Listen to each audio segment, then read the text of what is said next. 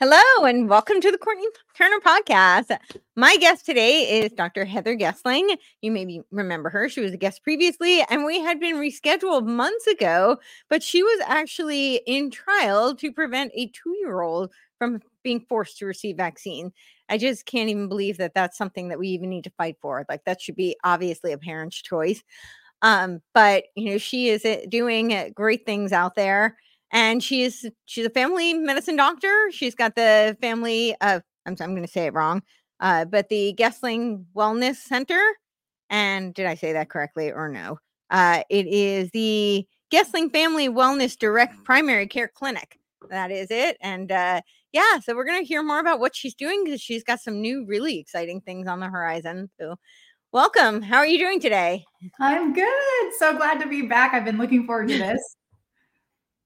Me too. I had so much fun talking to you the last time. So yeah, I guess let's start with that. Do you mind talking about what happened with the 2-year-old? That was like gut-wrenching to me that that's something that even needed to be done. Oh yeah. So, you know, that's been an interesting process. I was asked to testify at a trial around the Kansas City area for a family, for a mom who wants to prevent her 2-year-old from getting, all of the normal childhood injections. And the day of, I had prepared for weeks, and the day of the trial, actually, this system, the computer system for the courthouse shut down, and we couldn't proceed that day. And then they have us rescheduled to February. So. Oh my. Wow. Okay. Yeah. So, and this is for just the normal traditional vaccine schedule. Yeah.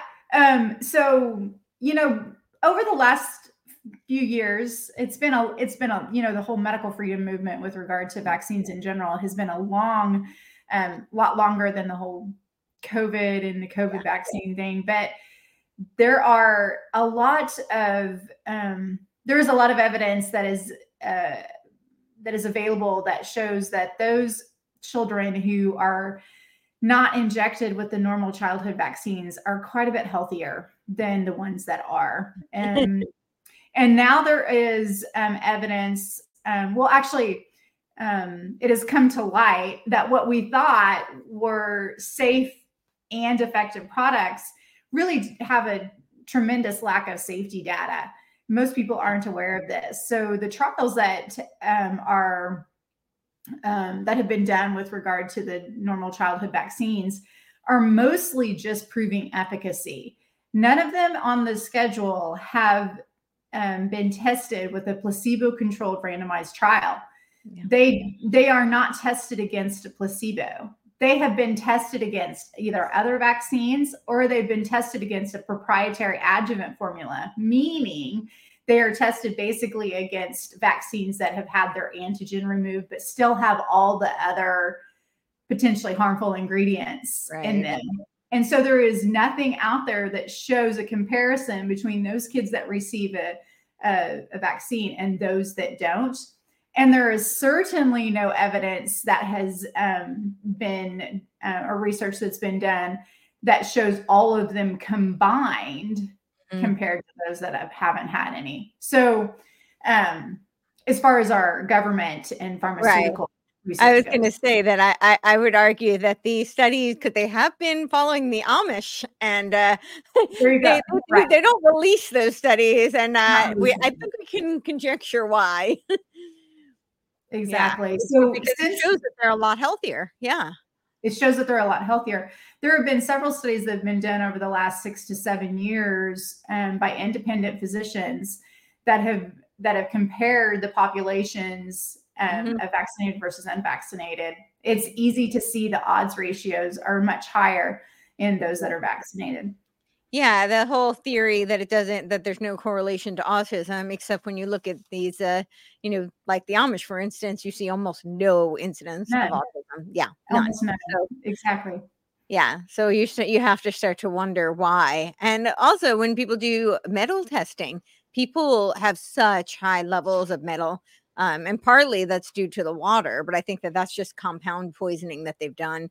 But also when you look throughout history, before a lot of these vaccines came on the scene, there were no allergies, like the food allergies that have investigated. My sister's anaphylactic to peanuts, so I really paid attention to that one. And ingredient number 57 in almost all of these vaccines is peanut.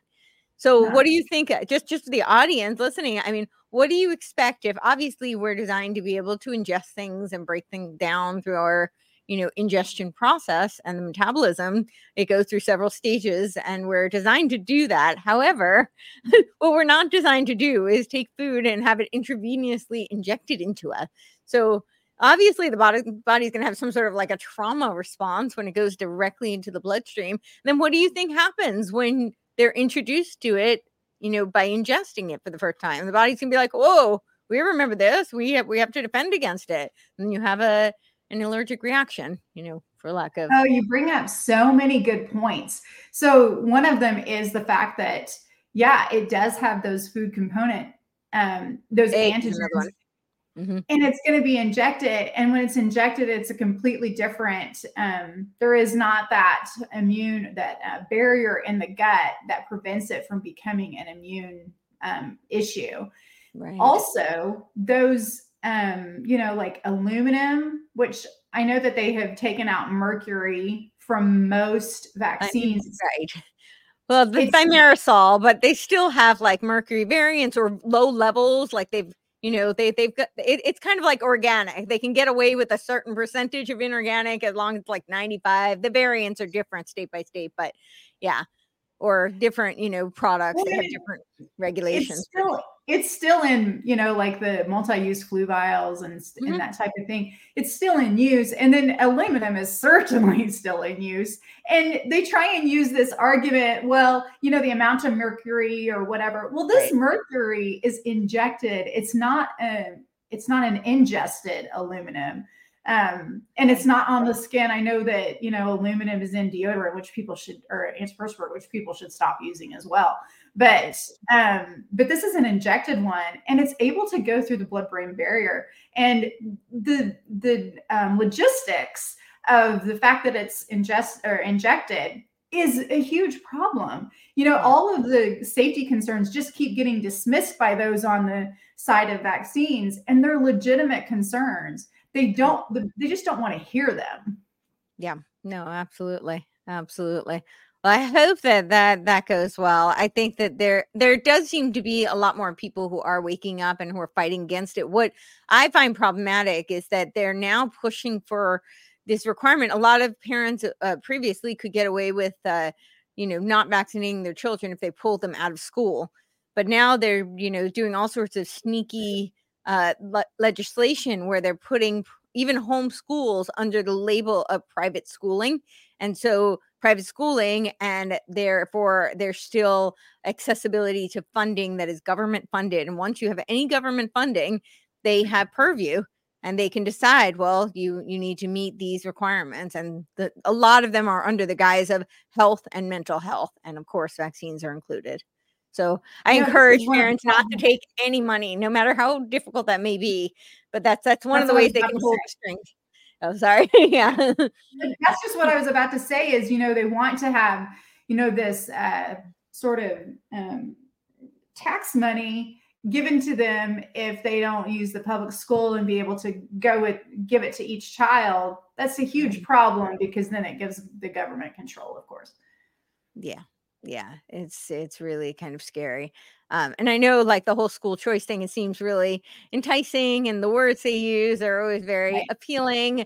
But when you read the fine line, if they can pull any strings, then usually those are purse strings and they have control. So that's going to be in February. So since we last spoke, you've started several new projects, right? So I opened up another location for my direct primary care clinic in Missouri, Gessling Family Wellness, and thriving. We do have a wait list, but I do try and get, through that wait list several times a year, try and really work hard to be able to get all those patients seen, because the need is so great. Patients just don't have access to a physician that is has the mentality of trying to reverse disease instead of just trying to treat disease with pharmaceuticals. It's just it's difficult to find a physician like that. So I do feel a responsibility to try and get as many patients taken care of as possible. It's the talent and the skill that the Lord's given me, and I really want to serve my community.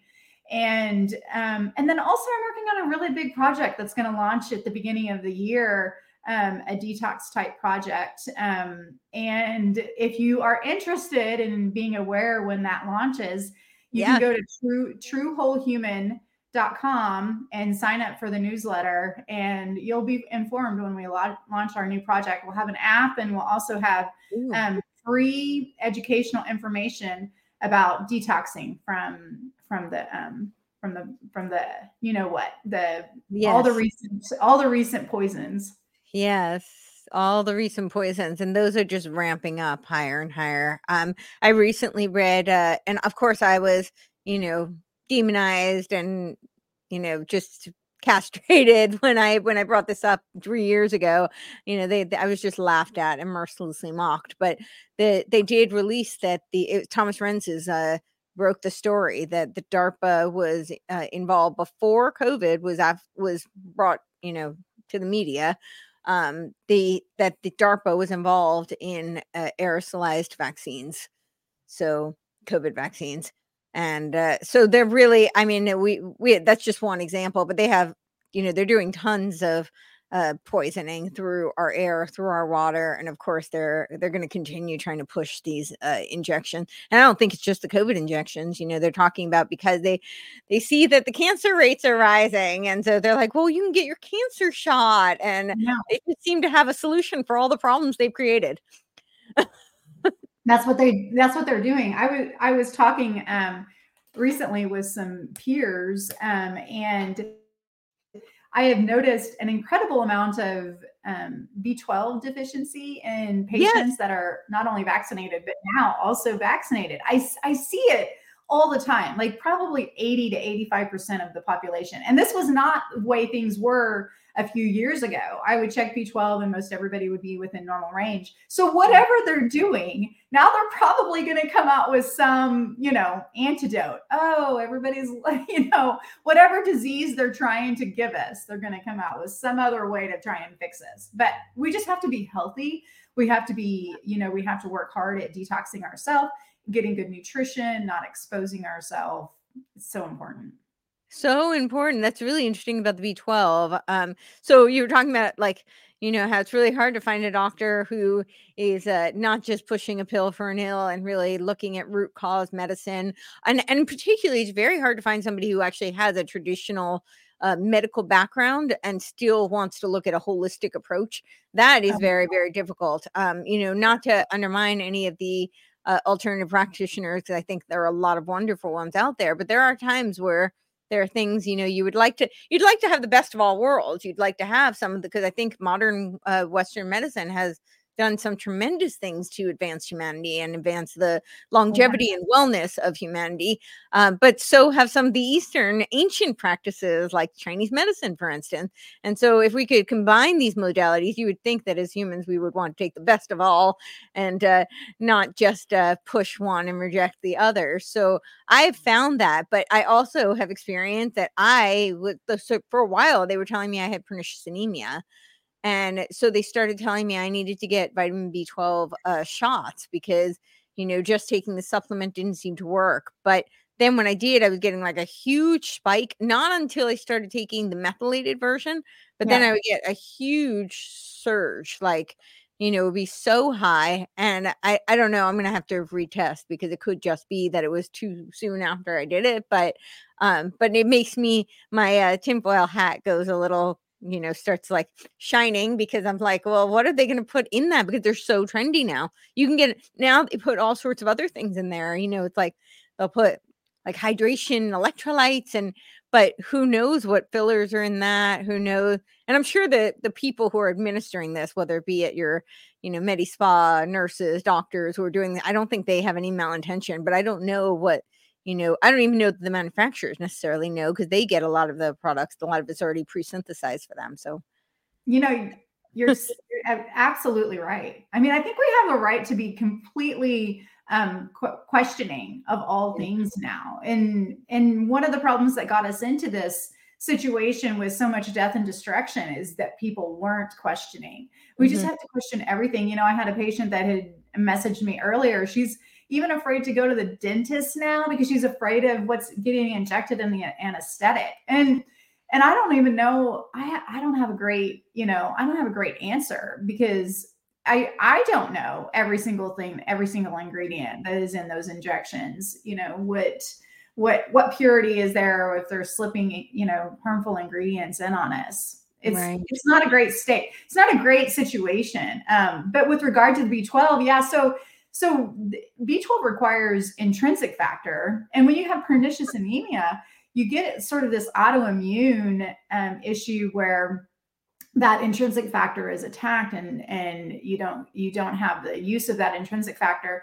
And so I think my hypothesis is, and I was talking to a couple of physicians at the big summit we had down in Ocala a couple of weeks ago, I was talking, including Dr. Cole, you know, we have to figure out what is going on with this B12 thing because it's so common now. I had a patient, I think it has to do with the vaccines, but it's happening even in the unvaccinated. I had a patient who had an undetectable B12, and just a year or so prior, his B12 was normal and he's vaccinated. So I think that there's definitely something going on. Wow, that's really interesting. Do you think, so you were saying in the case of pernicious anemia, it's related to the intrinsic factor. Do you think that there's something in the vaccine that could be affecting intrinsic factor? What we've seen with the vaccines is that there's a lot of increase in autoimmune conditions in those who have the vaccine. I mean, they're inflamed and they're developing autoimmune conditions that I haven't seen very commonly. I'm now seeing much more commonly. I'm seeing hyperthyroidism quite a bit more. Yeah. I'm definitely picking up a heck of a lot of hypothyroidism, which was the most, you know, is and was the most common form of thyroid disorder, Hashimoto's disease. But I've, within the past 2 years, I've had probably, I would say quadruple the number of normal cases of hyperthyroidism. And so that's an autoimmune condition as well. Yeah. It's just an increase in autoimmune disease. How interesting. Do you think some of it has to do with like absorption factors, and could that be caused by like, I'm just thinking because there are so many, you know, toxins in general, not just, I mean, obviously with the injection, there's, you know, toxicity, which is why you're working on a detox plan. But I think it's not just from that. There's also, you know, the shedding from those, there's the water, the air, our food is barely food anymore. So I think there's, and then just our environment. I mean, I think the amount of stress and the fear porn contributes, you know, all of that contributes to hormonal disruption, which can, you know, block cofactors and enzyme stimulation, which would be blocking the absorption of things. So I don't know.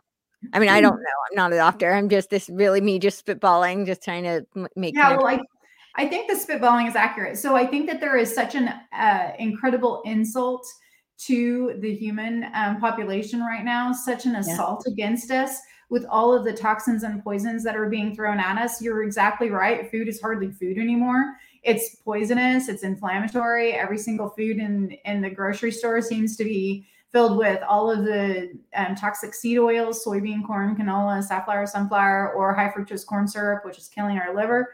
So I think that the food issue has become, you know, horrible, and real whole food is more expensive for people. It's not as easy. It takes more effort, and people just don't understand that just because it's a food product on the shelf that doesn't make it okay for you. You know, people just seem to think, well, if it's being sold, if it's on the shelf, it's not going to kill me. It's not going to hurt me. It's not true. It is going to hurt you. And then you're right. Every single, you know, we're assaulted from all angles. I mean, we have, I think the majority of tap water in this country, municipal water, is completely toxic and poisonous. And most people don't know this. You know, I talk to my patients about the fact that if they're drinking tap water, they're essentially just drinking chemicals and poisons. And they don't know that. They think, well, if it's coming out of my tap, it's been tested and it's fine. It's not true either. You got to get your water purified. You got to decrease the toxic burden. So isolating and understanding exactly what's causing all of the death and destruction and illness, it doesn't necessarily have to just be from the injections over the past, 2 or 3 years it is now. It can be from all of these other insults. And when you add that burden and you're adding that toxic load, your body just, it can't handle it anymore. It does its best to keep up, but it can't keep up. Right, right. What I feel like people get very overwhelmed with the thought of like, where do they begin with trying to take steps towards some sort of ownership of health? Because you can't detox from everything. And a lot of people don't even know what to detox from, Yeah. So we're actually working on that with our project that's coming out, giving you a step-by-step, easy tutorials that you can learn how to really heal your body. It's so crucial to open up all your pathways of detoxification. It's so crucial to not be adding more toxins to the body. Right. So that's the website. So if you go and sign up for the newsletter, you can hear when that project is launched. Great. Yeah, no, I think that's really great, because it does seem like we're just bombarded. And it feels like I was saying before, I feel like they're just going to continue to ramp it up. So it's like once you feel like you've gotten a handle on something. And I feel like people are just starting to learn a lot because it requires such a paradigm shift, so a lot of people are just starting to feel like they're, getting some sense of how things actually work, how the body actually works. And then just when they do that, it's like, then they find out something else. And, that can be really disheartening. You're right. So, there is really an awakening about patients wanting, it sounds cliche, but that's what's happening. I think that the good thing, of course, that has come out of the last few years is everybody is starting to question everything. And so everybody wants to figure out what truth is. And then they start realizing what truth is regarding medicine and healing your own body. And, I saw a post on social media the other day, and I just couldn't disagree with this person. They're not a medical professional. They're not any type of trained medical professional, but they truly do not trust going into a physician anymore, because they know that they probably know more about a lot of topics than the physician that they're going in to see. And I can't disagree with that, because the amount of the blindness and the lack of regard for truth in the medical community is astounding, and patients have lack of trust, and it's well-founded. Yeah, I'm seeing so much of that.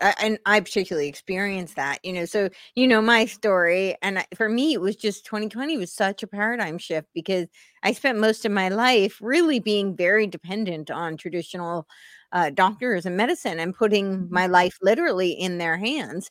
And so then, of course, when 2020 happened, and, things that were just basic common sense to me that they were fighting me on, it was very jarring. It was, very kind of really just devastating, honestly. And it was also just terrifying, because now, the very people that I had spent so much, that I had entrusted with my life for so long, I now had to question, and I now felt like I wasn't sure that I could trust any of them.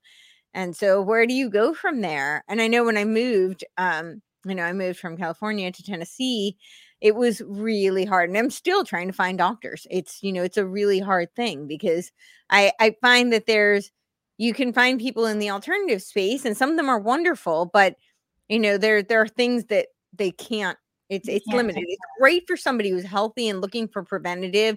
And I even think in some cases of disease, they can get to the root cause and they can do some great things. But there are some times where, I'm going to need something else, and where do I go? Like, I don't want to end up in a hospital. Like, if I have an emergency, like, I'm terrified to be in a hospital. Right? I don't know that a hospital was ever like a great place to be, but this is from somebody who's been most of her childhood in and out of hospitals, right? So, and now I'm like, even if I break my leg and I'm gushing, like the last place I ever want to be is in a hospital. I want to know that there is a surgeon that I know and who I can trust, and who isn't going to, you know, give me some sort of injection in the middle of it. I know that sounds so paranoid. Well, this is where we're at right now. I mean, this is where we're at. And, you know, it is sad because the hospital is required for some conditions, but people are so scared to go into it because they know the attitudes of the health professionals that are in there. Yeah. I advise, you know, the physicians, my peers, you know, every chance I get to stay humble and to understand that the patient may know more about a subject than they do. You know, I advise that they have to not have this paternalistic attitude towards the patient. Right. And the patient knows more about their body than the physician does. Yep. And also another problem has happened is that whenever patients push back, they get treated differently. And they're fully aware of what happens in the healthcare system if they're not completely compliant. Right. And that is a problem. Patients have their own autonomy of their own body. They get to say yes and they get to say no. They get to decide what is best for them. And just because they're not agreeing with every single thing that a healthcare professional suggests for them doesn't mean they get to be treated disrespectfully. And this is what's happening. So this is why we're in the situation as well. Oh, for sure. And, you know, the other thing I was going to say about like the alternative space, because I think people are doing wonderful things there. And I think that a lot is moving into that, the alternative medicine space.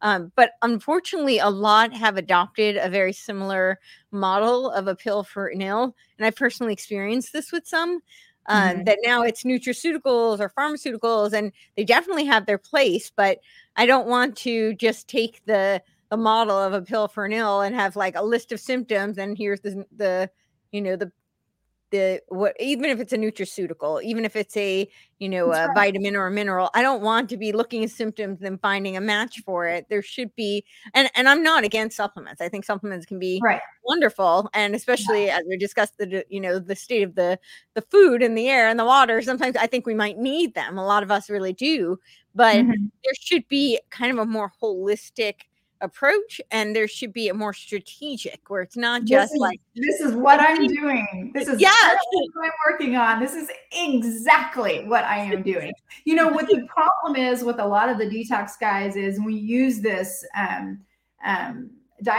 in our webinar and our education that we're going to be putting out is that most detox guides have the majority of the treatment is through a plethora of supplements. And our plan is to heal the body, and we'll use supplements if needed, but we would rather rely on all of the other basic foundational mechanisms of healing than that. Yes. Yeah. And that's the other problem is that sometimes if you go in for, especially with detox, because it's very trendy right now to, you know, do parasite cleanses. That's, you know, like a really big one, but I personally, I'm pretty sure, you know, that it was a Herxheimer response that I had. And it was awful. Oh, yeah. I do not recommend it for anybody. It was really awful.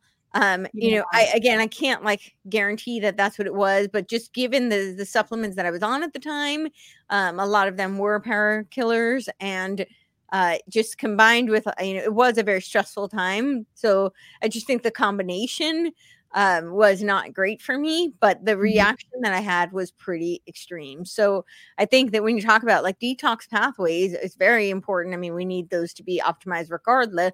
But the thing I think people often don't think about with parasites is that we all, I mean, if you're living, breathing, you probably have a parasite. But I think, you know, people don't realize they're feeding off of toxins, and they themselves, when you kill them, release toxins. So now you have these dead beings that are releasing off-gassing toxins, and you already, you know, have a toxic burden, which is probably what they're feeding off of to begin with. So now you've killed them, they're releasing toxins. You still have all the toxins that they were feeding off of. And that does not sound like a recipe for health. I don't know. You have toxic pathways, so you can't clean them out so easily yourself. But go on. There is complexity. There's definite complexity to, you know, that type of cleansing or parasite cleansing. It is not well delineated across the board. This is how you do it. This is the, you know, the intensity level. It's just not quite figured out, but I think it's a true problem. I mean, people, when I was in medical school, we were taught nobody has parasites unless you come from another country. Nobody's got parasites. That's not true either. No. Just one more thing that we were told that is a complete lie. I think we're exposed to parasites in our fruits, our vegetables, our waters. We're exposed. And you know, decades ago, parasite detoxing was just a normal sort of routine in families. They would take medication that would help them clean out any parasites that may have occurred over the last, 6 months or a year. This is what they did. We've gotten away from, cleansing ourselves of that. And I'm not saying that everybody has parasites, but I think a lot more people do than what we were taught in our medical curriculum. Yeah. Yeah, that's interesting. I know that there are a lot of traditions where that's part of their tradition. They do it it's a routine thing, whether it be once every year or once every 6 months. I know some do, once a month, mm-hmm. or with the lunar cycle. I've heard that as well. Mm-hmm. But yeah, that's really interesting that they told you that it doesn't happen. I'm pretty convinced that most of us have it, but especially these days. There was actually, I was doing a dive on Rockefeller medicine, and one of the things that trained them how to use propaganda in health was the eradication of hookworm disease. Mm-hmm. And they had a whole board that was attributed to this cause. And it was through that success that they created a lot of their, internationalist federations that became part of the World Health Organization. And so what did they do? They just said it was eradicated, or put out propaganda that it was eradicated. They did put up a bunch of, some of the messaging was interesting. I'd have to find the notes exactly, but some of it was to wear shoes. So that you couldn't ground anymore. Exactly. I know. And I mean, of course we don't want to go around stepping on glass and nails in the street, but yeah, the grounding. Exactly. I thought that was really interesting. What was it? It was the advisors were, I believe it was, Frederick Gates, Charles Wardell Styles, and Wickliffe Rose. And they perceived that hookworm explained the backwardness of the southern states and why they weren't industrializing fast enough. So the Rockefeller organized this Rockefeller Sanitary Commission for the eradication of hookworm disease. They focused on how public health would eliminate disease through antithymetic drugs, which are essentially anti-parasites, right? Promoting the wearing of shoes, latrines, just like public toilets, and but then this one I just thought was so funny, public health propaganda. And the success of that led to creating the International Health Board and the International Health Division, which was later part of the World Health Organization. So, yeah. So it doesn't even surprise me anymore. It's like everything had an agenda and still has an agenda. And the agenda is really for us to not be healthy. When we're not healthy, we're controlled. When we're not healthy, we're not productive. And the whole lie about the South not being as productive, they're probably healthier. If they're running around barefoot, getting good food, right, sunlight, they're probably smarter, healthier, more productive. It was probably a big lie. I think so. I mean, I definitely, I think I could see that even now, because they kept, that was the lie they espouse even now, that they were so backwards. They're just a bunch of rednecks. Remember, that's why they voted for Trump, because they were just a bunch of dumb rednecks. And right. But I now live in the South, and I can tell you there in South, and so many of them who don't even have formal education are way more erudite than, a lot of my, New England friends who have gone to some of the top Ivy schools. So, and that's not to say that's always the case, but I can tell you, I definitely know quite a few of those cases now. So not surprised. I mean, it's the educated that are, making the more likely following mainstream medicine at this point. So, yeah. So what are you finding? So now that you've gone on your own in this clinic, what are you finding in terms of both in terms of what types of things are presenting in patients, what types of just conversations are very important to people right now, and what are you finding people struggling with most?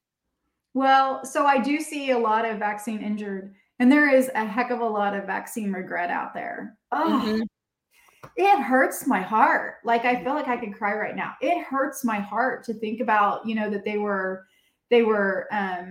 were deceived and they trusted.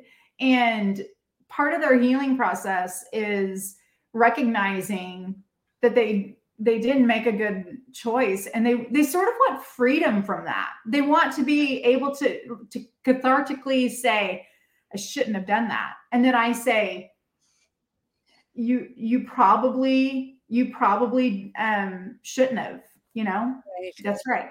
And then when they feel like they can kind of like admit that, and we can move on and we can heal. Part of their healing process is acknowledging what probably went wrong and what caused their injury, and we can move forward. And the tragedy is that I can't heal everyone. I some of these injuries are pretty severe, and do my best with the tools I have and the knowledge I have to be able to heal patients, but I can't fix everyone. We do improve most, though.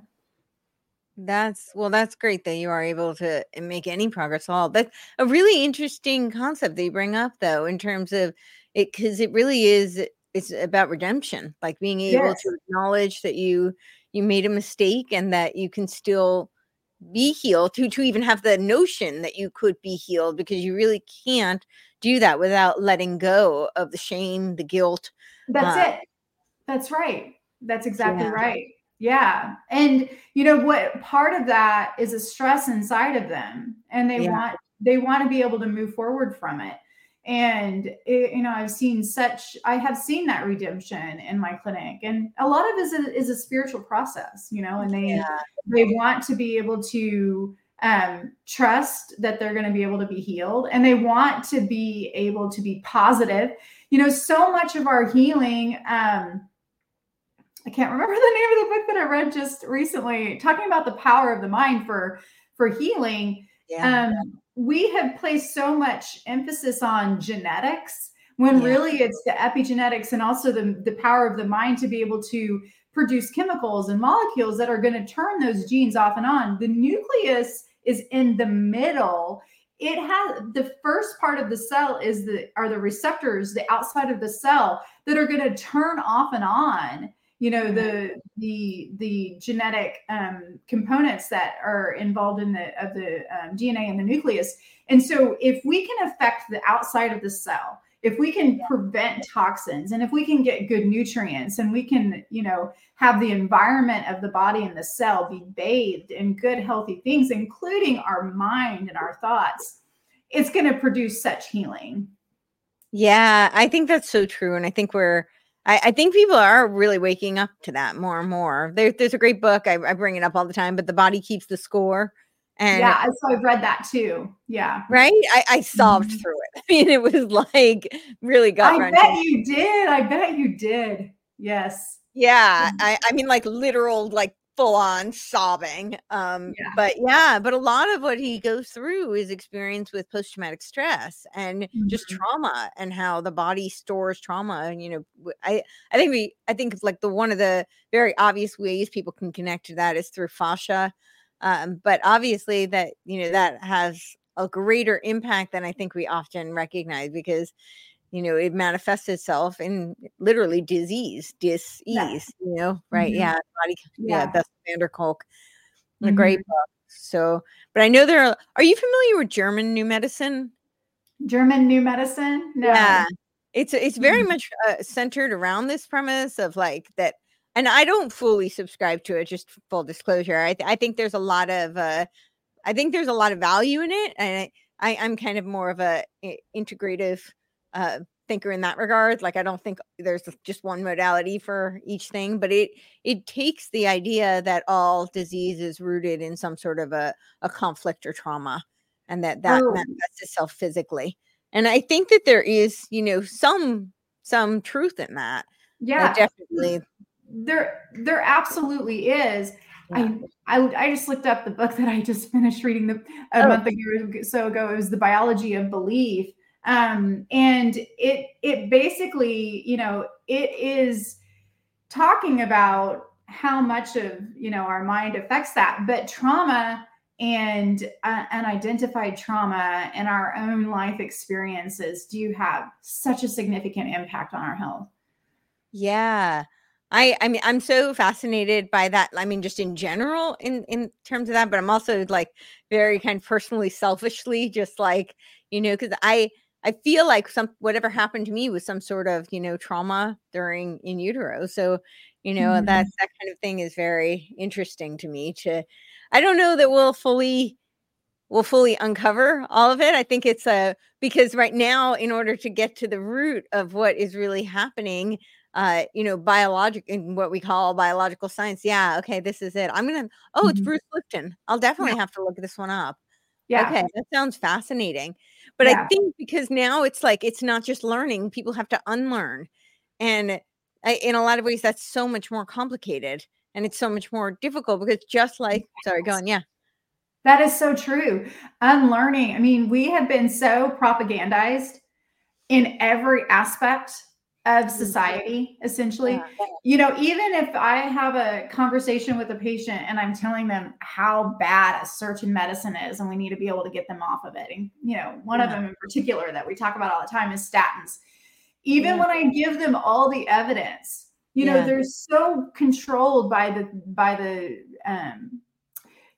brainwashing of the physicians that they've seen in the past that cholesterol is bad and you're going to die. You're going to have a heart attack if you don't take this medicine. They still have trouble letting go. Even when you present the evidence to them, it's like they want to hold on to that medicine, and it's because of propaganda. And we've been told lies in just about every aspect of society. One of the things that I feel passionately about some experiences that I've had over the last few months and really the last few years is churches haven't been a bastion of truth. They have been essentially equivalent to the world. They did not stand up to lockdowns. They did not stand up most of them did not stand up and try and figure out what was the truth about the vaccine and protect their flock. They just let it happen. It was like a god of political correctness and the god of pharmacopoeia and god of fear. It's like it ruled over what should have been where truth was found, but it didn't happen in the majority of cases. And so then you start thinking, well, where is truth? And I think that we as a society, we have to. And as Christians, I'm a Christian, we have to not rely on everybody above us. I think this is one of the biggest problems is that when you rely on the trickle down of information or acceptance of the government or acceptance of authority to always have your best interest at heart or to always do right by you. Yep. Then you're going to get hurt. And this is what has happened is people didn't stand up for their own autonomy and their own selves and say, no, I do not want to do that. If we as Christians and in churches, if we had stood up and said, we will protect each other. We will stand up for truth. We are not afraid to be politically correct. We will stand up for our brothers and sisters. We will stand up for humanity and God's creation. And talk truth and not be afraid to talk truth. I think we could have had a completely different outcome. I couldn't agree with you more. And when you say how the churches should be the bastion for truth, they also should be the bastion for do not fear, right? Yeah. Yeah. That was what was so baffling to me is that, churches were requiring masks or they were shut down completely. Yeah, exactly. This makes no sense at all. If you actually believe in the book that you seem to be preaching, then why on earth would you? This is just like a complete hypocrisy. It was a complete hypocrisy. And really, it was a bowing down, like I said, to this political correctness and bowing down to evil governmental authority. The evil cabal, their goal is to dehumanize us. And so what happened is we were dehumanized, wearing masks, isolation, sitting apart from each other, not fellowshipping, being careful. Sheep and wolf, exactly. Yep. So a wolf in sheep's clothing is exactly right. And so what happened was not only did they dehumanize us with all of those tactics, they also then sent this horrible genetic injection that has terrible contamination with DNA and with the mRNA process. And it affects our DNA. This is what the cabal wanted. They have absolutely succeeded in doing that in a majority of the population. The church should have been the place where people learned truth. And in fact, I've had my own personal experience over the last 6 to 8 weeks. We've had such a devastating travesty of an event in our life. My son was a youth pastor at a church in my community, and he stood up for truth. And my pastor and my son and I had a meeting, and I wanted to share with him a lot of these things that you and I are talking about. And there was a lot of resistance, and I don't know that he quite understood our heart. And I offered to do an educational event at our church, and he told me that God told him no, I wasn't allowed to. Yeah. And then on top of that, then several weeks later, my son was brought in and forced to resign as youth pastor. And the devastation. What grounds? For what did they say? Yep, they did. They said it was a conflict with the pastor. They said it was a personality conflict with the pastor, and that his performance was totally fine, and it was a personality conflict with the pastor. They gave him 5 minutes to sign a piece of paper that they drafted for him to sign. It was incredible. Such amazing disrespect. And so then, you know, we had that information given to us that it was a personality conflict with the pastor. And then about a week later, my son chose to go to that church a week later and sit on the front row because he knew he did nothing wrong. And he really wasn't given all of the information. And one of the lay members of the church was going around to individual members of the church saying that my son was terminated because he planned on giving a sermon about vaccines, which was absolutely not even what he planned on doing. But apparently my view and this fact that my son agreed with me had some sort of play into what happened. We still don't even know. I had multiple attempts at trying to ask for a mediator or ask for a meeting, and every single piece of communication was completely ignored by this church. Incredible. That is astounding. It's really tragic.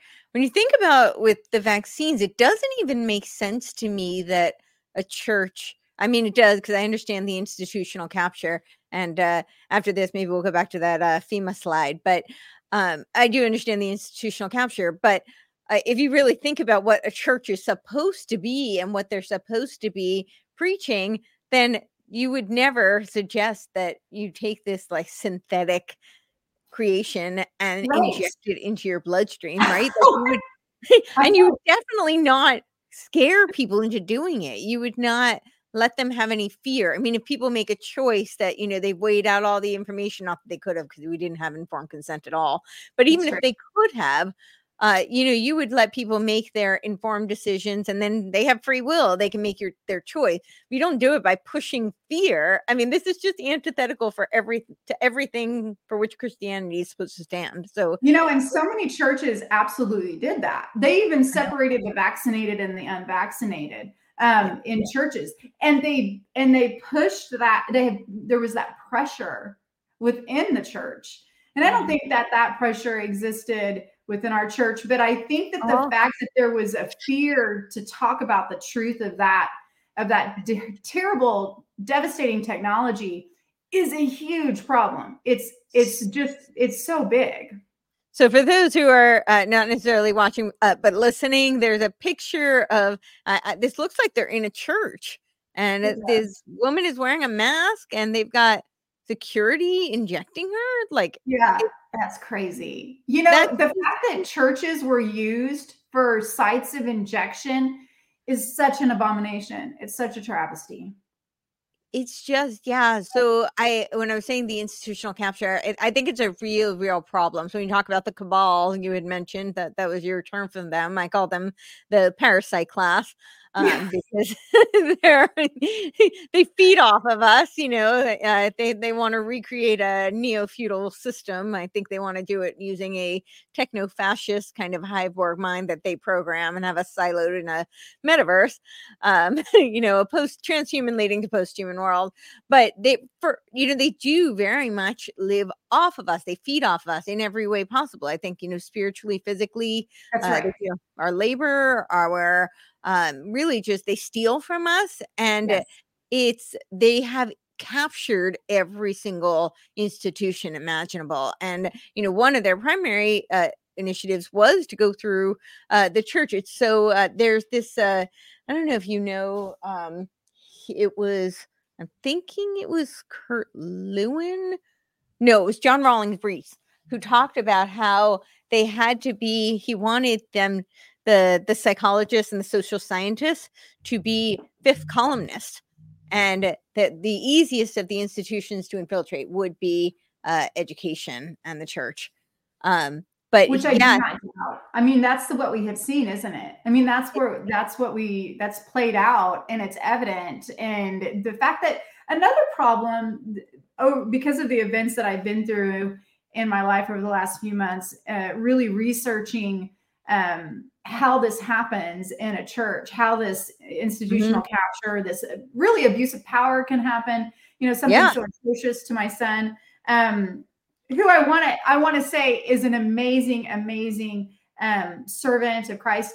If somebody wants to go and see what an amazing teacher my son is, you can go to the Midway Locust Grove YouTube channel. Okay. March 26th, the live service. You can see how amazing he is. But what I was going to say is that the fact is, the church is a breeding ground for naive and weaker people that can be more easily controlled. And that is unfortunate, but true. And so whenever that is the case, that's where the wolves come in, and they know where to go to be able to take liberties and be abusive to people. And it's just terrible. It's terrible. There were obviously several other institutions, but they definitely went through the churches. And I think the other thing they're trying to do is tear down the principles, because this way they can push towards a unification. This is the ecumenical goals, right? Because if it's a blurred and it's not really a very structured kind of a belief system, right now, like you have all of these different types of, different sects, different denominations, right? And they all subscribe to a very specific belief system and practices. And if you kind of blur those, it makes it easier to push for a centralized world. Essentially, they want a one world religion, but and I don't think that they're vying for it to be Christian per se. But I think that's one of the ways to do it, because it's a kind of dialectical. If they can, consolidate all of the Christians, then they can just create another and pit it against each other, and then one will be subsumed into the other. Well, one of the things that I have noticed is the fact that eschatology, do you know what that is? It's sort of like it's the belief about the end times. I have noticed lately what a divide has happened between all of the different eschatological views, and how that weakens the group of people. Like, people are like, I've got this perfect, or I've got this perfect, and they almost get hateful about their views. And and this actually plays out into bigger geopolitical events, like Israel and Palestine. It actually affects geopolitical moves. And if the majority of evangelicals are on one side, boy, is that power, right? Right. Yeah, no, I think you hit the nail on the head. That's exactly right. You know, and I always say that for people who are not necessarily believers, you know, that they don't necessarily believe in the Bible, to understand that there are people who also don't believe in the Bible and use it as a blueprint to try and push their goals forth. That is exactly right. You know, and it's also misinterpretation of prophecy that they can utilize to push their goals forward. It is evident in my mind what is happening with, you know, the world theater right now, but a lot of people aren't seeing it too clearly. They're almost like controlled. And the Bible is the source. Misinterpretation of the Bible is the source. Sure.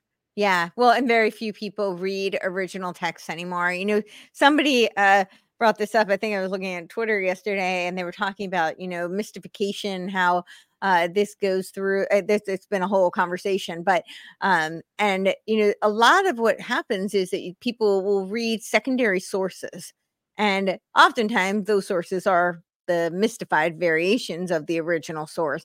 But just in general, people often don't go to original texts, and then they take secondary, tertiary, so forth and so on, and they take that as being fact. And, you know, I remember this was back in 2020. I was in a huge, like, way too long debate, philosophical debate with someone who purports to be a philosopher. That's like one of his, you know, taglines, that he's a philosopher.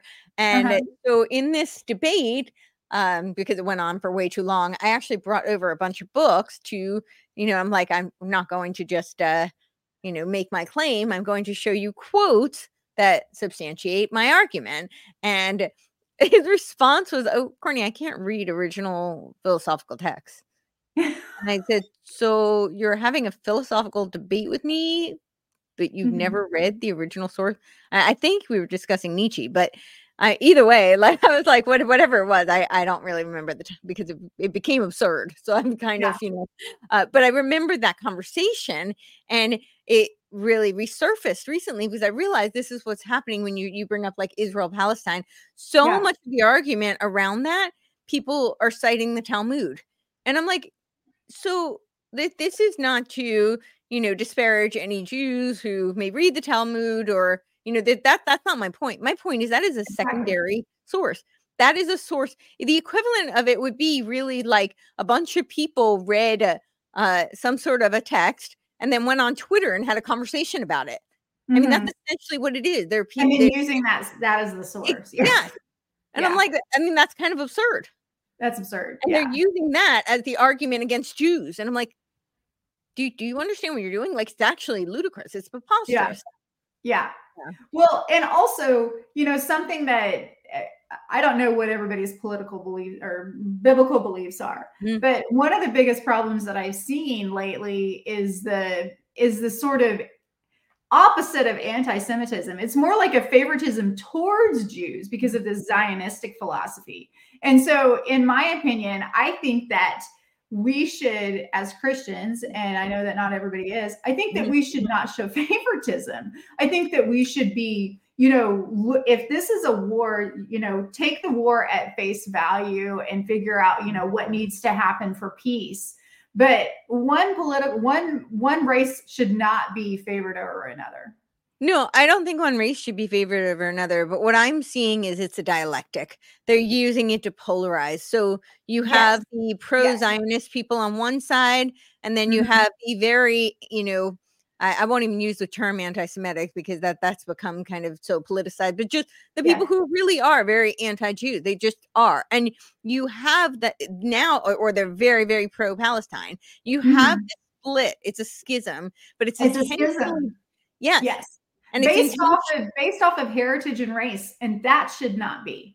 No, and but it's intentionally designed to polarize and for dialectical purposes. So I recommend this book all the time. It's called The Milner. I'm actually going to pull it out, since I reference it so often so people can see it. I did do a podcast on it. It's called The Milner Fabian Conspiracy.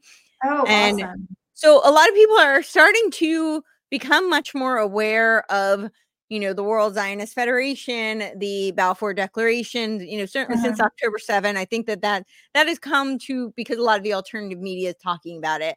And The reality is, yes, the Fabian socialists did create, they were behind a lot of the Zionist movement. Of course, mm-hmm. you know, they were behind the Balfour Declaration, which of course involved the Rothschild. Mm-hmm. And they used it really, they used the creation of the state of Israel as a militaristic outpost for their agenda. However, the thing that people often don't recognize is that that outpost was designed for dialectical purposes. So it's not just to favor the Jews. If anything, it actually does not favor them at all, because if you think about it, it really creates resentment. And that's really what so much of these tactics have done. In many ways, Zionism has actually hurt the Jews because they become and religious. And that's quite possible too. You know, what I see it as is it is a tactic for certain geopolitical moves, whatever those are, and potentially more of a one world government or new world order, because it's, and I think that has been in the works and the design from the beginning. Yeah, totally. So the second half of this book goes into the Islamification of the West, which was also mm-hmm. done by design, and it was intended by the Zionists, and because. And it really became kind of a split. Some of them really favored more of the Islamic type of principles, and some of them were very pro-Zionist. But they realized that both were vehicles, especially because the Islamic religion tends to lend itself very well to tyrannical goals and to creating an international world order, which is a socialist international world order, which was their goal. But what they really recognized was that it would be so useful for them to create this dialectic between the two and have these two warring factions where now they're going to be fighting each other. Yeah. And this becomes essentially the Ouroboros, right? The snake is eating its tail. So I encourage people to step outside of the dialectic altogether, right? People are people. There's good people. There's bad people. We judge them by their fruit. I mean, if you're a Christian, by their fruit. This is it. Yeah, exactly. Love thy neighbor, right? Mm-hmm. That's it.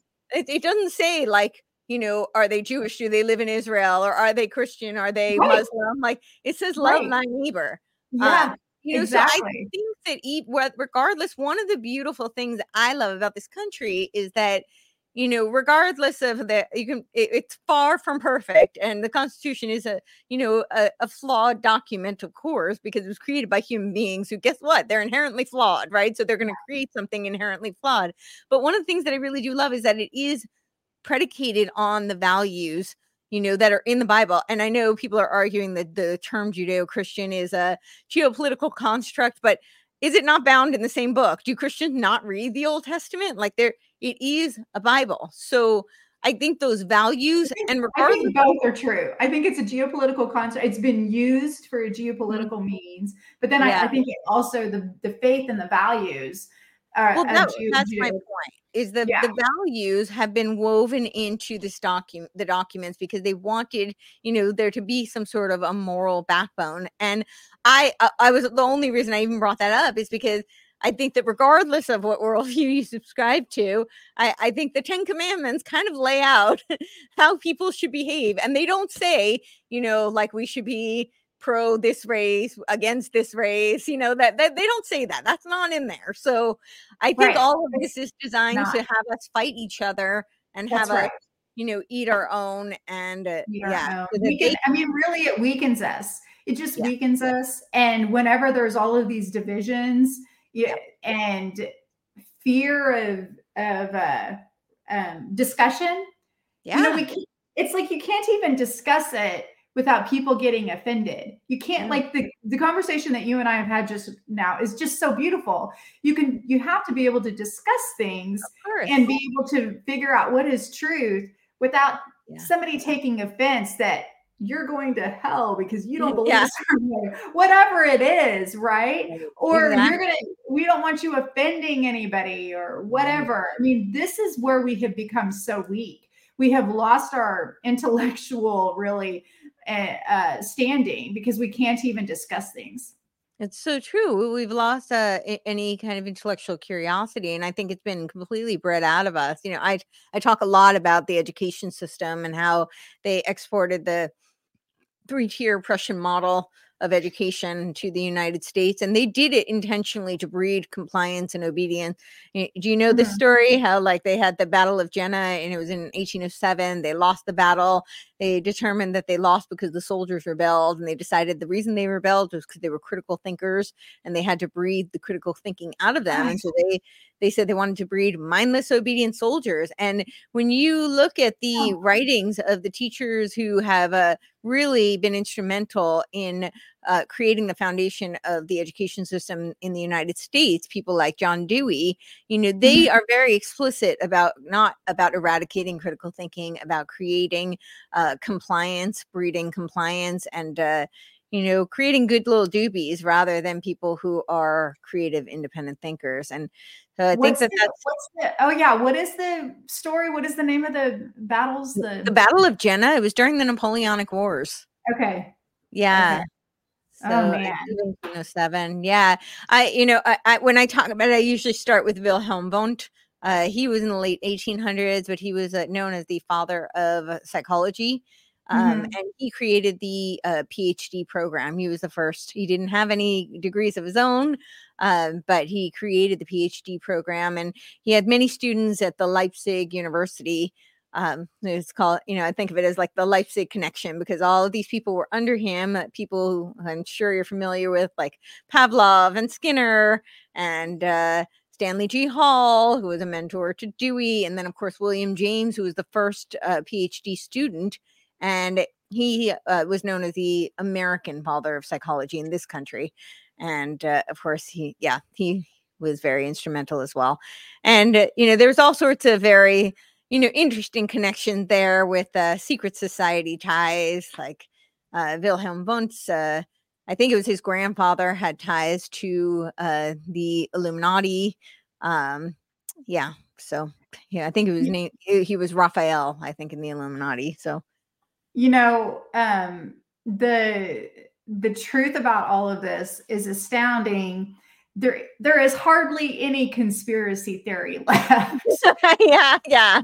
There is hardly anything left that hasn't really been proven out to be true at this point. And the evidence is so clear now, and we can see all of it coming out. I think it has to do more with maybe a spiritual blinder that is on many people's minds. It's like they're in this vice grip. But yeah, I think that your that we found the clip of my son. If we want to put that up, just to show. Sure, yeah, I'd love to. I just, you know, the amazing talent that he had and because of this issue that we have in our country, there he is. Oh, he's so amazing. Everybody should go listen to that sermon. It's so good. It's from March 26th of 2023. It's Midway Locust Grove Church. But yeah, so if you get a chance, you'll be blessed. Okay. Yeah, we'll definitely check that out. We'll see if we can put a link to it also in the show notes. I was just thinking, we were talking before, like even, you know, they keep creating all of these schisms, and the vaccinated, unvaccinated was another. And I love what you do with your patients in terms of, you know, helping them to, you know, take ownership for, you know, to acknowledge the mistake and to forgive themselves, because I think part of what's perpetuating all of this is that, you know, the people who were, you know, demonized for being quote unquote conspiracy theorists are, you know, now they feel kind of indignant because they were given such a hard, they were tormented so greatly. And so now, so now they're kind of feeling very either self-righteous or just, you know, very indignant. And then you have these people who've really suffered, and they feel like they've got all this cognitive dissonance, and they have to justify the decision they've made. This makes it, it makes it really. It gets to be very complicated, the level of cognitive dissonance, in order to absolutely deny everything that you see around you. Yeah. But I think this becomes, when you get this, it creates a further polarity, and now it becomes even harder to come to the truth, to even, you know, I mean, one of the things I stressed so much at that time was that, you know, I'm not here to shame anybody or tell them that I have any more answers than they do. The only reason I'm asking these questions is because I want to find solutions. If we can figure out what they put in this stuff, if we can figure out like what it's actually doing to people, then maybe we can help them heal. And you know, this isn't about like I was right, or, you know, this is about how do we help people? It's about helping humanity. Yeah. That's it, right? Yeah. And that's my goal. That's my heart. That's my talent and skill as a physician, is to be able to help heal. And that includes mental and spiritual. That, you know, it's because of our body is all one thing with our mind, body, and soul. And if you don't have a healthy mind, you don't have a healthy body. And so, and if you don't have a healthy spirit, you also don't have a healthy body. All of it is so integrated with each other. And so if we are going to heal, and this is my goal, we have to address all three components. It's just, it's crucial. People are hurting, and we have to heal and be redeemed from the last 3 years. We have to find redemption and try and realize what went wrong so we don't do this again. I posted something on my social media yesterday, or maybe it was a couple of days ago. Somebody gave this meme about, you put 100 red ants in a jar and you put 100 black ants in a jar, and they're fine. They're coexisting until you start shaking the jar. And then the red ants think it's the black ants attacking, and the black ants think it's the red ants attacking, and they just go at each other. The real enemy is the person shaking the jar. So the real enemy with all of this is who put all of this at play, who shook the country, who caused this chaos. That is the enemy. And when you take both sides and you draw the lines and you say, I believe this and I believe this, and I hate you and I hate you, or you're not worthy because you're not vaccinated, or whatever has happened, it's got to stop, because then we are so weak as a country. Yeah. Yeah. That's so well said. Yeah. I love that. The ants analogy, because it's so true. Everybody's busy fighting each other. It's like, and I always say that, you know, like, people should step out of the sorcerer's circle. But if we are going to play dialectical games, it should really be like, you know, team humanity versus team parasite class. Like, that's it. Yeah. Amen. I couldn't have said it better. That is it. But you have to identify the parasite class. You have to identify that we have such evil. I mean, this is really, in my mind, it's a spiritual battle. In my mind, that we have to deal with the evil, right? You have to recognize it and deal with it. And until you do, then it's two different realms that we're dealing in. And you have to realize that there is very evil at play. Yeah, no, I think that's very true. And there definitely seems to be very, very evil at play. But I am encouraged to hear that you have been able to help people detox, because that's, you know, that's really, really huge, because I believe in the human power, the body's power to heal. I think that's what it wants to do. And I think that if we can get there, then, you know, they have less power over us, because whatever they're putting, whatever they continue to do, it's just another edition, you know, it's another iteration of the same thing. So ultimately, we have to identify that. We have to come up with a different path forward and trajectory than what we've done. It didn't work. No, it definitely did not work. What do you think coming forward? Because, you know, especially for the next year, I know they're already showing all the fear porn out of China. They're talking about this white lung disease now.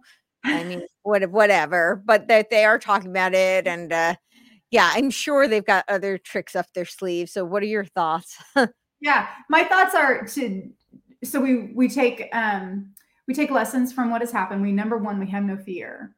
Number two, we do not trust, right? Mm-hmm. We cannot trust what they're telling us. We cannot trust their fix. We cannot trust whatever their remedy is. We cannot trust that. And really, I would say you even go so far as to say, all they want to do is harm us. You cannot believe that they have our best interest at heart. Right. And so once you identify that, You ask the Lord, you rely on your trusted friends and community, and you try and find the best information and try and stay healthy, really. Yeah, absolutely. Yeah, I very well said. I agree. I think so. What are some like really basic things you tell people to start with? Oh, I'm glad you asked that, because I was just about to say that. And I'm like, should I? Okay, right. So yeah, so yeah, exactly. All of the good, healthy, natural things. You got to get outside. You got to be moving. Your detox pathways have to be working. You have to be able to, have bowel movements every day and urinating lots every day and get clean water and get sunlight and be grounding and really good, healthy nutrition.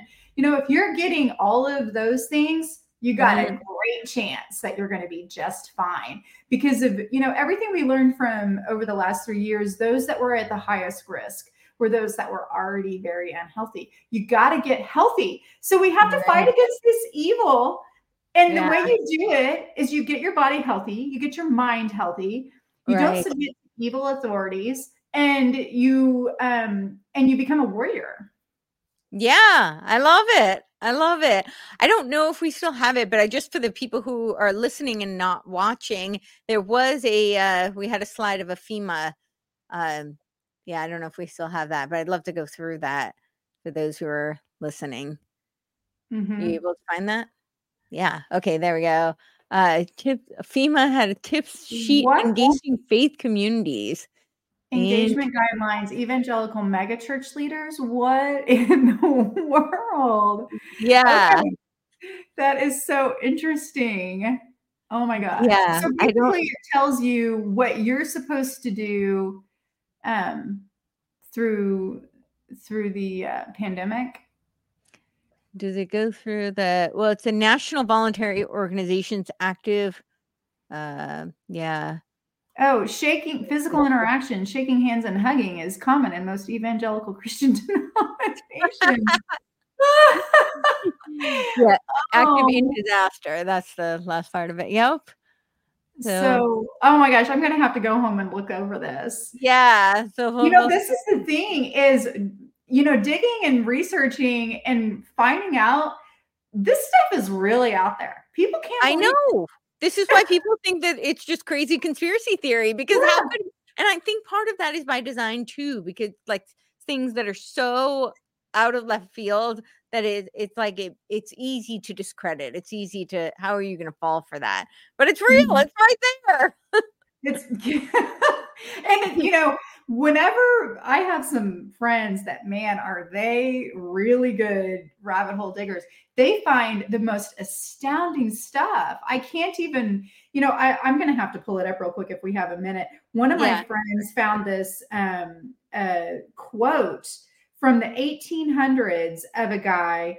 I'm going to pull it up. And it was basically talking about a vaccine that would be formed that would steal the soul. Have you heard this quote? I don't know that I have. Okay. I'm going to have to find it. And if not, I'll send it to you, because when I looked it up and it was legitimate. Here it is.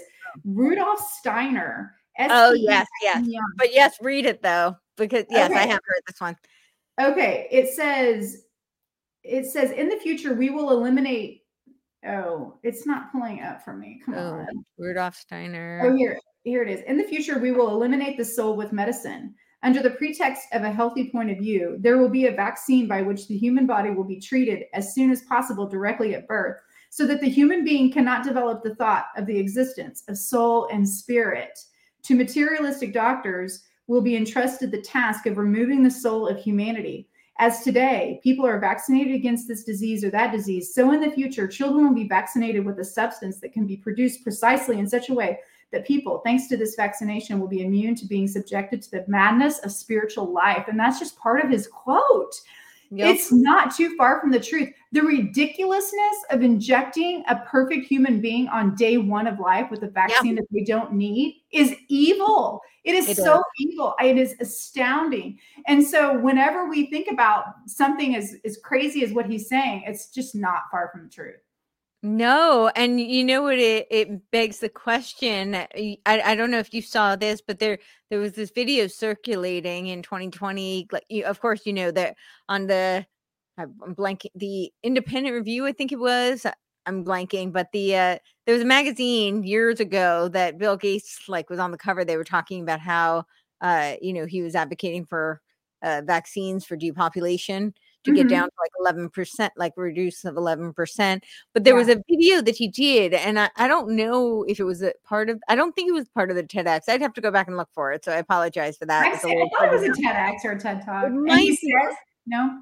Okay. Well, not just where he said this, but where he goes through how the vaccines will take out the people's proclivity for religious belief. Yes. Yeah. It was a tactic to try and prevent religious terrorism. And exactly. I think that was what it was under the guise of Department of Defense group or something like that. Right. And people said that was so great. Here, we're going to prevent terrorism by giving this injection. And the fact that it was used and it was talking about it scientifically, it's terrifying. It is terrifying. But people kept saying that it was fake, that was all fact checkers. No, I know. I mean, I've seen so many. I've seen the video firsthand. Yeah. So I know it was definitely him. But they were claiming, now they're saying by 2050, they've got to get to net zero. By net zero, that means, we're the carbon they want to reduce because carbon's a life molecule, as you well know. So that's good. Carbon is the life molecule. I mean, anybody who took third grade science knows this. So, so they want to get rid of carbon. Then what happens to life? Life disappears. It ceases to be. So, that's a bit problematic, but that's probably another conversation. But there he is. So awesome. So, but it's crazy. It's crazy because so much of it just doesn't seem real, but it is. So it is real, and I think this is one of the biggest problems is people do not have the mental capacity to accept that it's real. Right.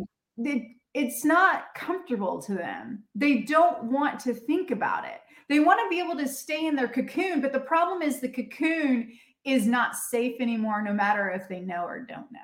Yeah.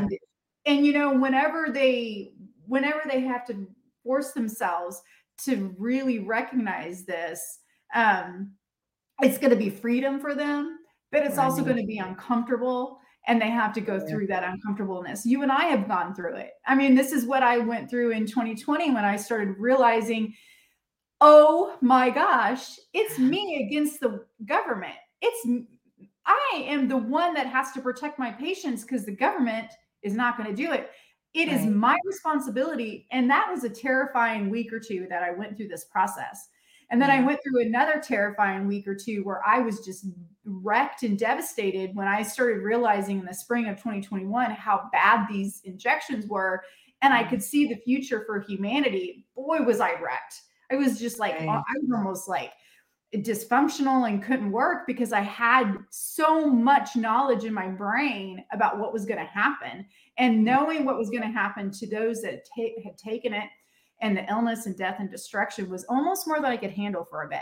So whenever people have to wake up to the reality of what's happening, it is uncomfortable. But for humanity and for each other, we have to do it because we have to help protect each other. Of course. Absolutely. So what would you say to people, I guess on both sides, people who, may be dealing with loved ones who either are having injuries and having cognitive dissonance around it, or who are wanting to take more boosters, and also to people who may be injured. What I keep hearing is that a lot of people who are, because of their cognitive dissonance, they're denying that it has anything to do with it, or they go the other way and they're just, I guess, paralyzed. I know some of them are really injured. I've talked to some who are, just disabled for, hopefully not forever, but, really decapacitated. So, I don't know. What You know, yeah. I mean, it's hard to know anymore what else more could be said. Mm-hmm.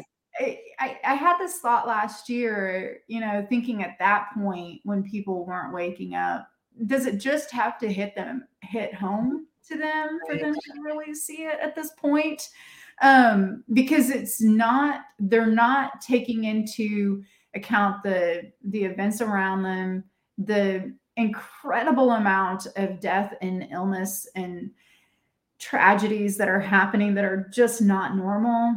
You know, they're not willing. So does it have to just hit home? Even those that it may be very close to home and they're still not seeing it. I'm not sure. I just don't even know. Do you think it's going to get much worse? So I know like some people were predicting there's going to be kind of like increments that we'll see residual effects. That's my first question. You know, people were predicting there would be like 2-year, then 5-year, and we might see mass wave of death later. I hope that's not true.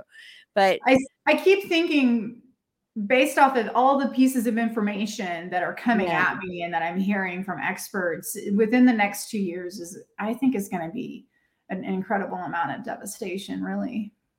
Yeah, that's really terrifying. I was really scared about that. And the other question is, what are your thoughts on the unvaccinated, the people who didn't take it, and like the shedding, some of this aerosolized stuff they're doing, I know they're talking about putting it into the food, and what are your thoughts there? Yeah, good questions. And so there's a lot that's not defined yet. And I feel like I can't, say definitively. I know there's shedding. Dr. Pierre Corey did a 9-part Substack, detailed write-up about shedding, which I would encourage everybody to go look at. Goes through the evidence that's out there right now regarding shedding. And then, as far as what we do to protect ourselves from a complete assault of humanity, we just have to do our best to make really good choices that are very intentional, much more intentional than we've made before. We've just kind of let things slide. It'll be okay. Trusting you got to get clean water. You got to be healthy. You got to filter out the toxic foods. You got to eat whole foods. You got to try and eat local as much as possible, foods that you can trust as much as possible, because that is essentially our medicine. That is what's going to keep us healthy. Yeah, absolutely. I wrote an article. It was, I think I published it in June of 21. And it was a speculative piece on the shedding. Yeah. That one, the harm for those who choose not to be vaccinated. Yeah. And, I did present it as a speculative piece, but it was, unfortunately, it seems like all of it has been corroborated at this point. I said it actually in the article that I hope I'm proven completely wrong and I'm a crazy wacko, but this is, it was, we were first taught, it's hard to believe we've been talking about it for that long. I remember it was many of 39 sources in there. Sorry. Yeah. So it's not like there wasn't. I was just, sorry to interrupt, but I was just saying that I had 39 sources in there. So even though it was speculative, it's not like there was information even then, because I had 39 sources. Yeah. Wow. Wow. That's incredible. I mean, I remember I think it was in the spring of 2021 or that summer, My Cycle Story came out, which Tiffany Ferrato is a good friend. She's who started that. And she's an amazing person. And her foresight on that topic, that issue was really ahead of the time. Really. She was very innovative in being able to gather the data and being able to sort of quantify what was happening with females. Very, very impressive. Okay.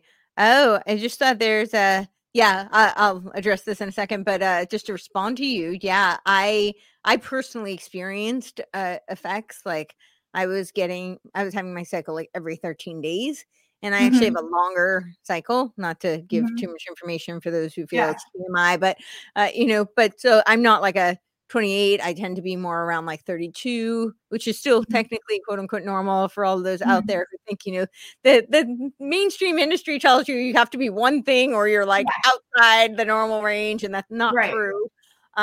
But given that I do typically, I'm a little bit longer. to be every 13 days was crazy. That's and it was excruciating. Yeah.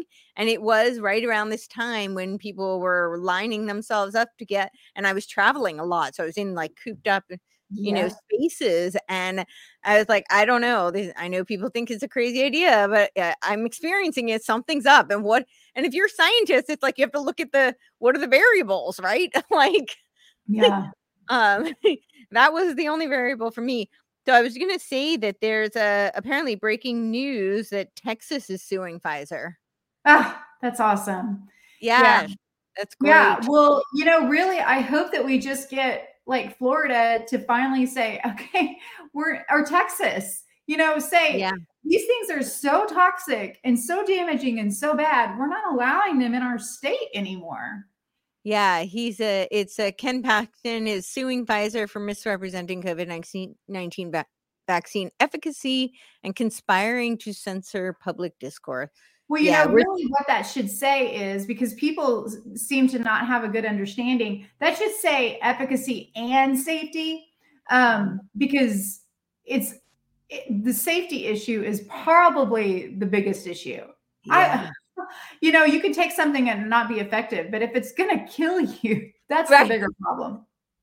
Which I think that's a silver lining. And I'd love to hear you speak to this because you deal with patients directly. But I think a silver lining, people are actually starting to realize there is no pharmaceutical that does not have a side effect, right? I think we've had this notion for so long that you just pop any pill and that it's going to do nothing, you know, like it can only help.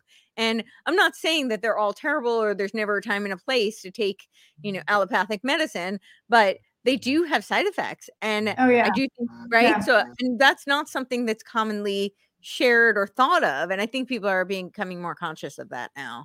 Yeah. And not only side effects, really propagation of disease and creation of disease. This is okay. Well, I would agree with that, but I wasn't going to spell it out that way. Yeah. Yeah. But and that's what's happening. Like these pharmaceuticals, such as statins, man, those things are poison. They create diabetes. Yeah. They create worsening cardiovascular disease. They can they create increasing calcification of arteries because of their effect on K2. You know, the proton pump inhibitors, they create terrible nutritional deficiencies because of the reduction of acid, and acid is required to absorb nutrients. So each of these pharmaceuticals has such an interplay on health in general. I would just, you know, I do my best to get every single patient off of almost all of their pharmaceuticals. I have trouble with thyroid, being able to get them off of thyroid medicine. That's one of the ones that I just haven't yet figured out. If anybody has amazing information on how I can help my patients with that, please reach out to me. My Twitter is @HGessling, and you can reach out to me on Facebook too. I'm just Heather Gessling on Facebook. And then we listed out the other websites earlier.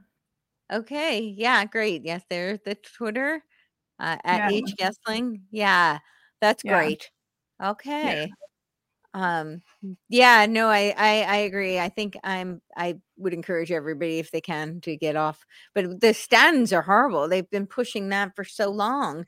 And it's like the go-to. Yeah. It's like you hit a certain age and they're just like, you need statins. Like, yeah.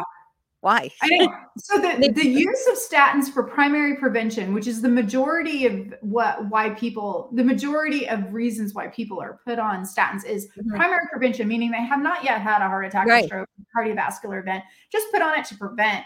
The data for that is so bad and so poor. And at the same time, all of the other diseases that it causes in the process of maybe extending your life 3 days, it's ridiculous.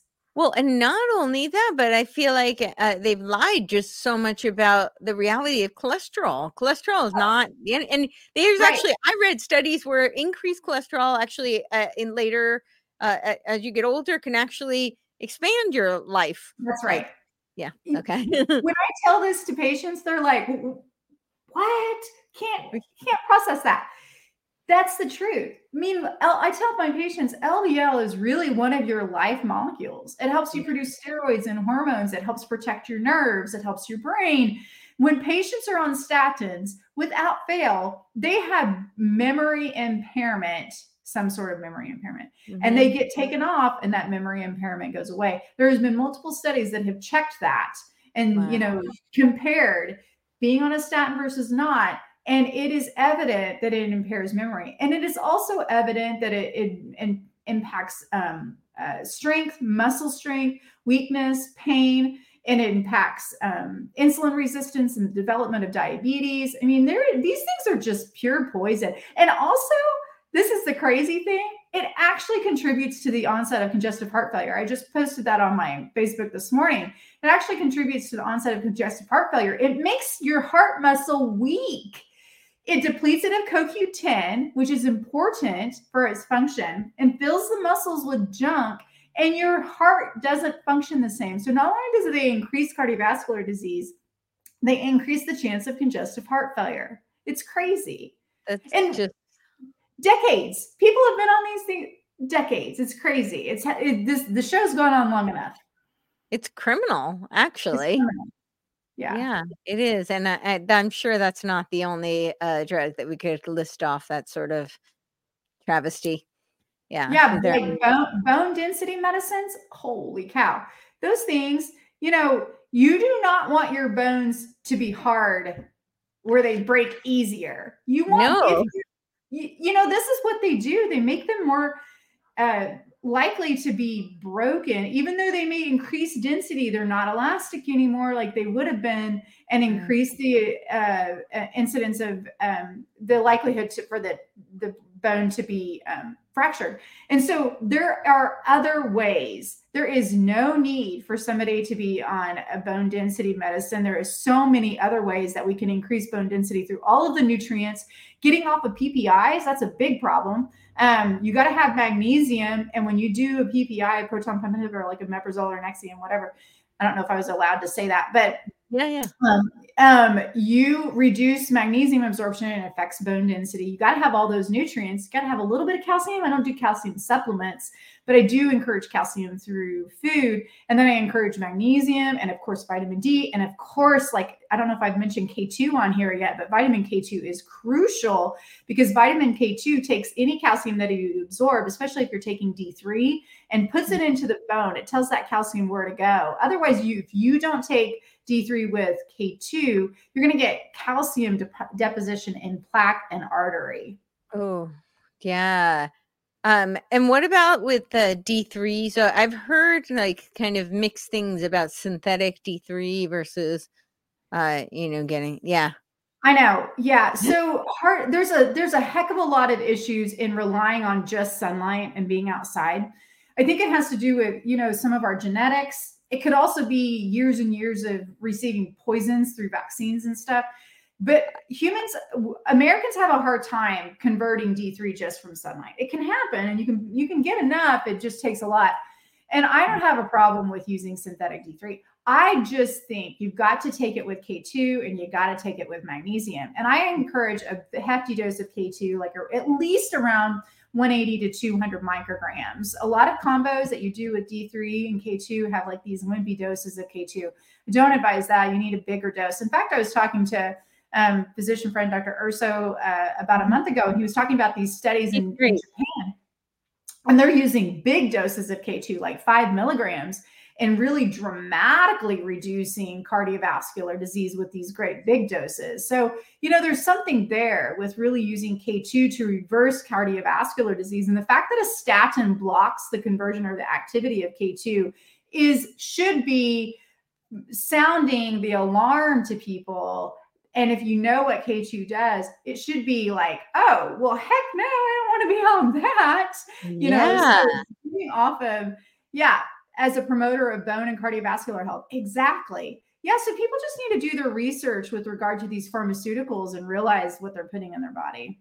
Yeah, absolutely. So I have two questions on that. One is, I've heard that you had mentioned in the beginning about the seed oils, certain seed oils, of course, and canola would be included in that, the rapeseed oil. But I've heard that the consumption of that is what impacts the poor absorption of D from the sun, and that it also makes the sun more toxic. That's part of why the increase, like the Okay. Yeah. Sunburn and melanoma and all of that stuff. That's exactly right. So you got it. That's one of the biggest problems too, is our diet and the toxicity in our diet. And so those seed oils, they go into our cell membranes and they last for months and months. You know, once you've eaten a seed oil, it will stay in your system for months, because it incorporates into the cells. And so the membranes. And so you want to be able to not have any exposure to seed oils. It will reduce your chance of getting skin cancer, sunburn, all of that, and increase your ability to get the conversion for D3. The problem is that seed oils are in just about everything. I mean, you've got to eat whole foods. You got to look at the back. I mean, I wanted to make chili the other day. I went to the store and I just wanted to get chili beans. And I looked at the back and it was full of soybean oil. It was like the second ingredient or something stupid. And I'm like, what in the world? You can't get anything without those oils. I know. They're even mixing it in like olive oil. They'll put canola oil into olive oil. And this is what I posted today too. They'll adulterate the olive oil with canola oil. You have to turn it around and look and make sure it's just olive oil, because who would have thought that they're going to put it in olive oil, but they do. They do. And then put margarine into butter. It's terrible. The canola oil into butter. Yes. Yep. Yeah. I have reactions, so I'm sure it's not a real allergy per se. It's probably just like a toxic burden type of, but I have an inflammatory response. I do break out in hives, like around my eyes, and my stomach goes into crazy knots whenever I have the seed oil. So it's really difficult though. So I avoid it because it's really unpleasant for me. And it's like one of those things that is just, it's almost impossible to avoid. If you go out to eat, you're like, what do you do? I'm really difficult. So yeah, it's really difficult. And it is really hard to get completely away from it. But what I have noticed is the more I am not exposed to it, the more I know and react when I am. It's like you can identify it so fast. You feel bad, you feel it, you can tell that you were getting some really icky stuff in your food. But I would say that just get used to eating clean. It makes such a difference. We want healthy bodies and healthy minds to fight against the evil. And this is the best thing to do. Yeah, absolutely. And so the last thing I was going to ask is, with the K2, are there food sources that, rather than grass-fed beef better? Grass-fed beef better. Okay. I had somebody post on my Facebook today talking about replying to my post about using sauerkraut, fermented foods. And she said that there's K2 in that. I don't know all of the food sources for K2, but that's a couple of them. Okay. No, those are great. And people can certainly do research on that. I was just curious because wherever people can, get it through nutrition rather than supplementing. That's, if we need to supplement, great. But if people can get it elsewhere, then that's great too. So well, this has been such a treat. So if you have anything else you want to add, please do. And of course, just tell everybody where they can find you again. Yeah. So I'm at hgessling on Twitter, Heather Gessling on Facebook. Me and Dr. Jen Vandewater, who I was with at the Wellness Company, and our friend Christian Elliott, whose website you've shown. We'll be launching a new project at the beginning of the year. So watch for that. Just sign up on the newsletter on truewholehuman.com. And let's see. My clinic website is Gessling Family Wellness if you're in the state of Missouri. I do out-of-state consults to help with vaccine injury. I can't prescribe or that type of thing, but I do out-of-state consults if somebody needs me for that. Oh, that's great. That's great to know. Do you find that is there a lot you can do with people remotely? Oh, yeah. So a lot of it has to do with being able to heal their body and utilizing all of the techniques with nutrition, opening up the detoxification pathways, supplements. I've helped many. Okay. Well, that's so exciting. Yeah. Very cool. Well, thank you so much. Yeah. Thank you. Such a stimulating intellectual conversation. It's fun. Thank you. I agree. It's super fun. Yeah. So I'm sure we'll do it again, and I'll let you know when this is out. Probably, I think we're probably going to be airing tomorrow, but yeah. So I'll keep you posted. All right. Have a good night. See you later. Thank you. Mm-hmm. Bye.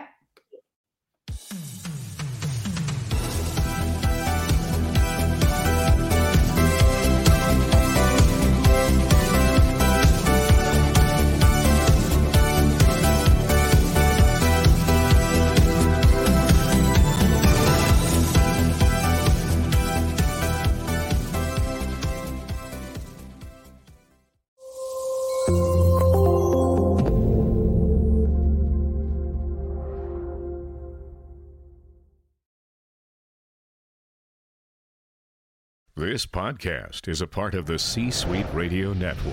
For more top business podcasts, visit c-suiteradio.com.